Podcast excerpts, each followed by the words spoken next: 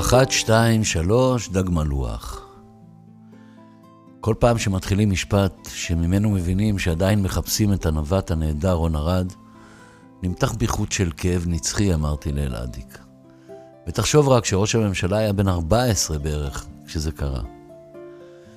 אז אלעדיק הניד אה, בראשו בהבנה, כי כשאין פתרון לתעלומה כזאת גדולה, מתרחשת בך תמיד מערבולת.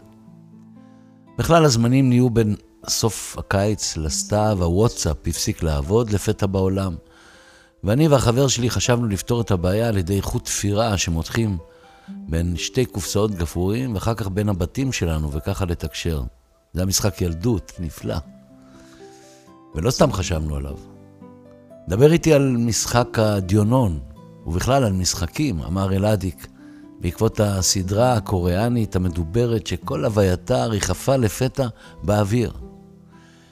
היא דומה למשחקי הכס, או למשחקי השף, או למשחקי הרעב? שאל. עד שלא תראה את הסדרה הזאת, לא תבין, עניתי. הסדרה הזאת גדולה מהחיים, אבל בעיקרון היא מבוססת על משחקי הילדות הכי פשוטים ששיחקנו פעם בשכונה. אבל על מה זה חקר אלעדי כשמשחק הילדות האחרון ששיחק היה תופסת עם הבנות שלו שכבר גדלו?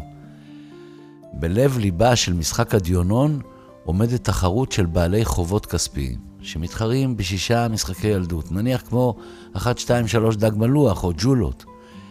רק שמי שמשחק אותם, משחק על כסף, ואם הוא נכשל, רוצחים אותו שם באכזריות מטורפת, אמרתי. זו סדרה קרה, התחת שלך יקפא ממנה, אמרתי.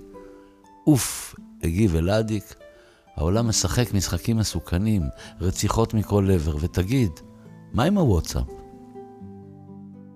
בלי הוואטסאפ, למדנו שהכי טוב זה לחזור לדבר. ואם כבר לדבר, אז בחצר. וככה התיישבנו ונשמנו בערב אוויר של ציפורים בחצרו של אלעדיק, והארתי את עיניו שאם נדמה לו שהחצר התרוקנה קצת מציפורים, אז זה נכון.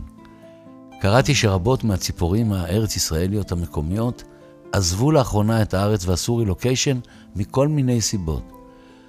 ושאם בא לנו להחזיר אותן הביתה, אז צריך לשתול להן צמחייה ישראלית מזמינה, ובעיקר לא להעסיק יותר חתולים בחצר.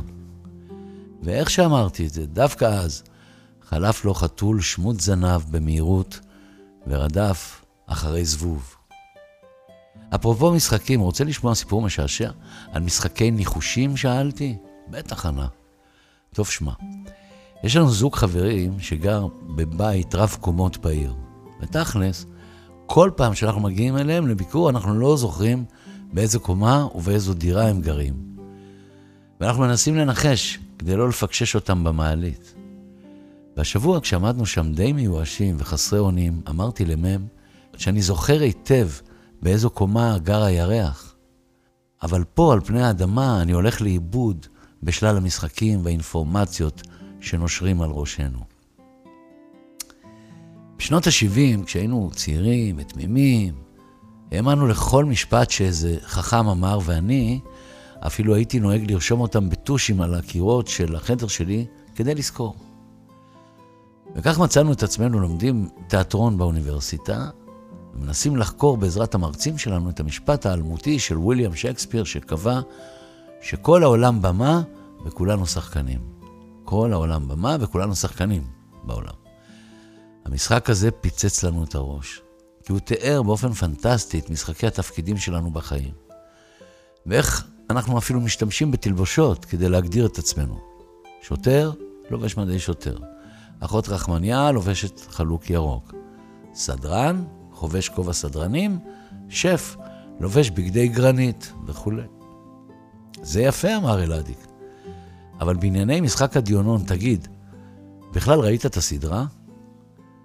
בינינו, ראיתי פרק אחד וברחתי ממנה מצומרר, עניתי לו. אבל לפי הביקורות המהללות בעיתונים, משחק הדיונון הוא סדרה חשובה, אכזרית, אנטי-קפיטליסטית וכל החרטות האלה, אמר אלעדיק.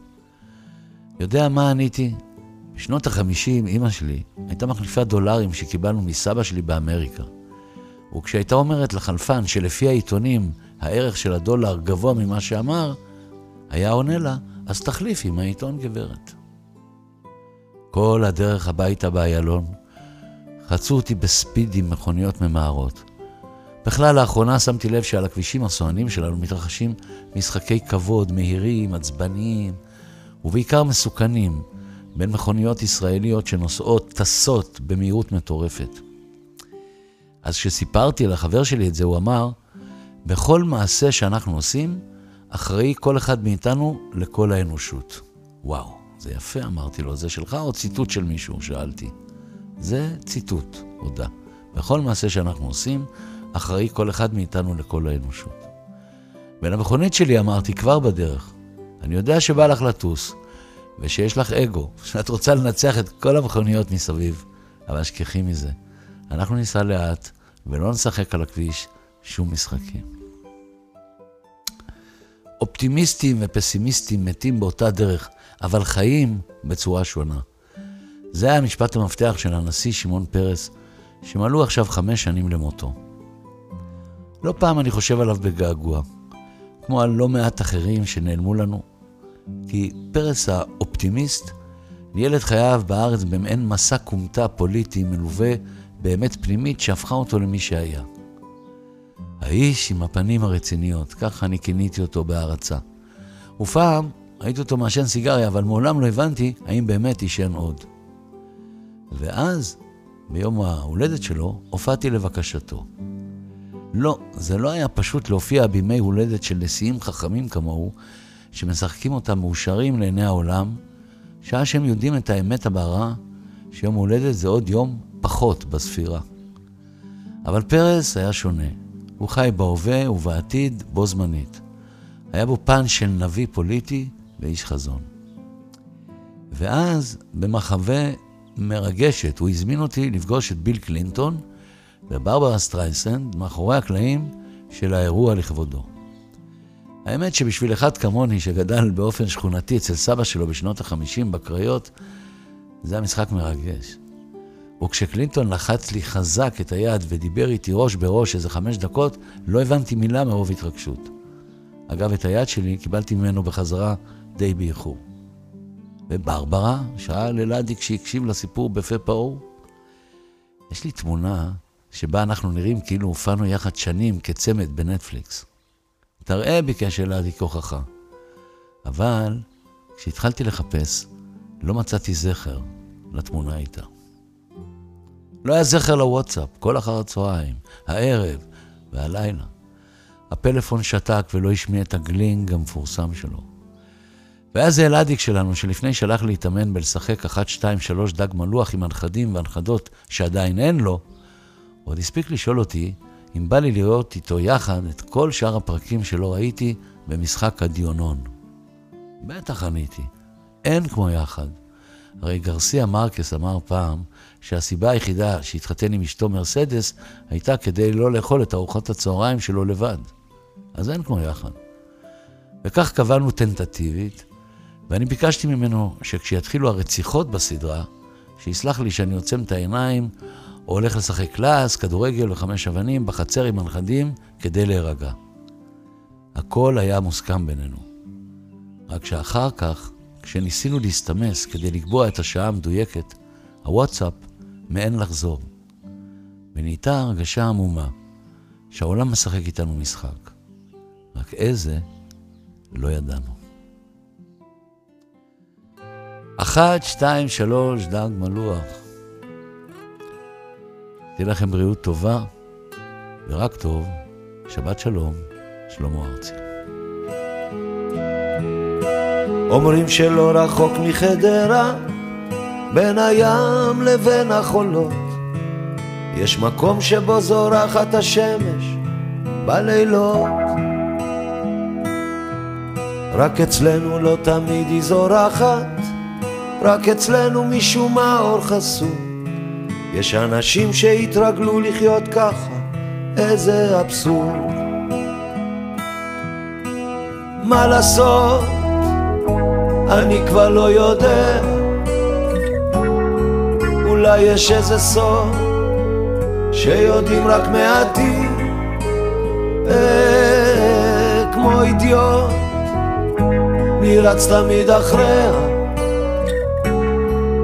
ואומר לה בואי ותהיי איתי. אומרים שעיתונים משקרים כי האמת נמצאת בינך לבינך.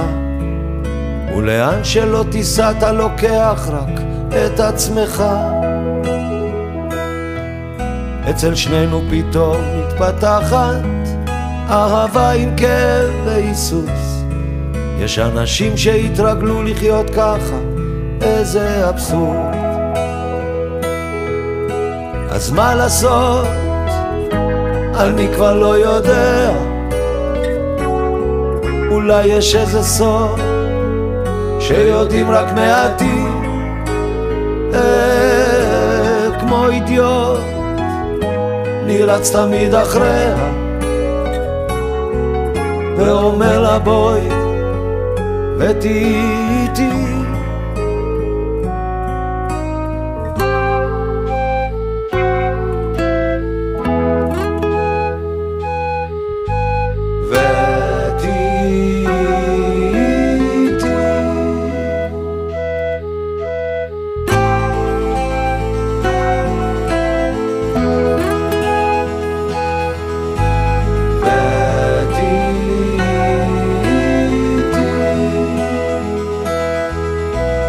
ואומרים מה לא אומרים על חיינו שהם קצרים וחסרי כל ביסוס. שאנחנו רק רבים אל מותנו איזה אבסורד. ומוזר איך בין שמש זורחת לשמש שוקעת בים. לא מצאו תרופה לנשמה הפצועה של בני האדם. מה לעשות אני כבר לא יודע. אולי יש איזה סוד שיודעים רק מעטים. אה, כמו אידיוט נרץ תמיד אחריה.